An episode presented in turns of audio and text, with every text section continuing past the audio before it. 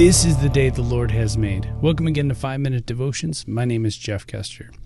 Today we're going to be continuing our walk through 1 Corinthians chapter 11, and today I'm going to do verse 17 all the way through 34. But in the following instructions, I cannot praise you, for it sounds if more harm than good is done when you meet together. First, I hear that there are divisions among you when you meet as a church and to some extent I believe it. But, of course, there must be divisions among you, so that you who have God's approval will be recognized. When you meet together, you are not really interested in the Lord's Supper, for some of you hurry to eat your own meal without sharing with others. As a result, some grow hungry, while others get drunk. What? Don't you have your own homes for eating and drinking? Or do you really want to disgrace God's church and shame the poor? What am I supposed to say? Do you want me to praise you? Well, I certainly will not praise you for this. For I pass on to you what I received from the Lord Himself. On the night when He was betrayed, the Lord Jesus took some bread and gave thanks to God for it.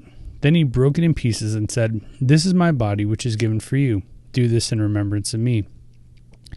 In the same way, he took the cup of wine after supper, saying, This cup is a new covenant between God and his people, an agreement confirmed with my blood.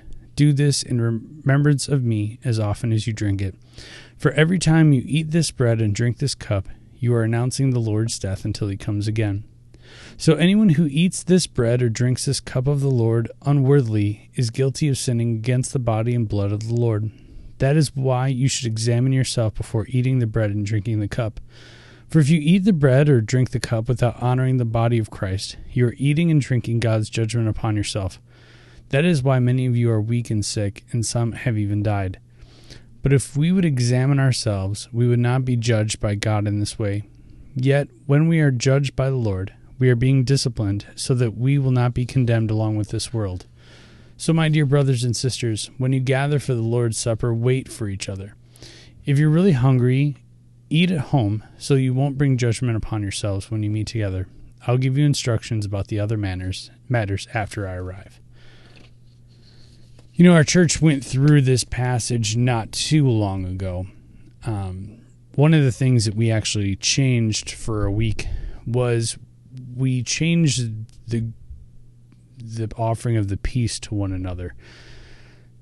And our pastor went through it and said, "Look, you know, you're really supposed to get right with each other. If there's somebody you've sinned against, you need to go to that person and say, "Hey, look, can you forgive me? And you're supposed to do that before you take communion.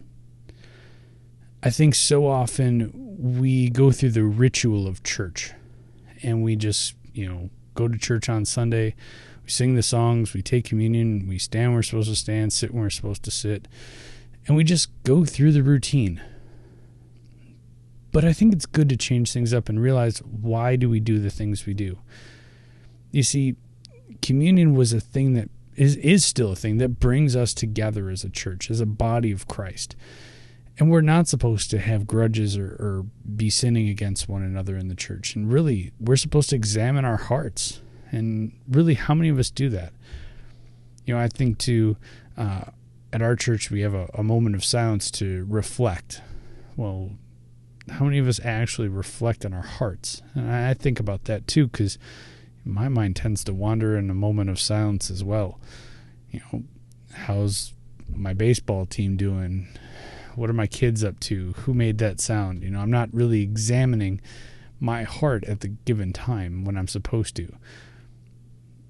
So I encourage you this week think about why you do things in your church when you do them.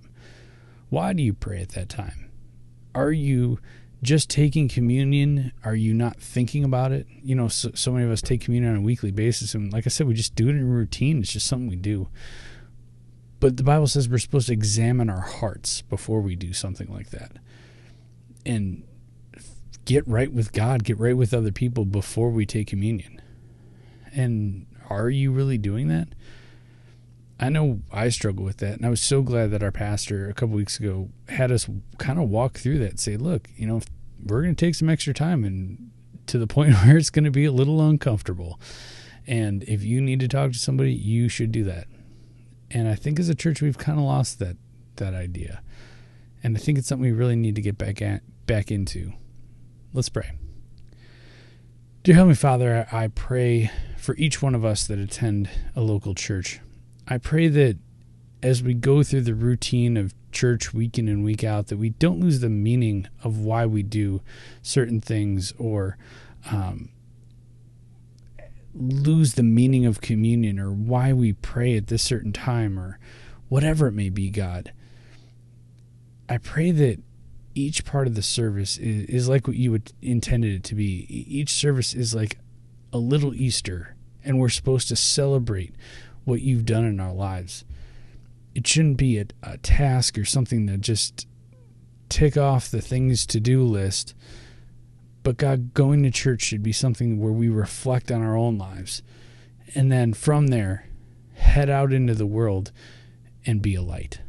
And God, I pray that all of our churches would reflect that. It's in your name we pray. Amen.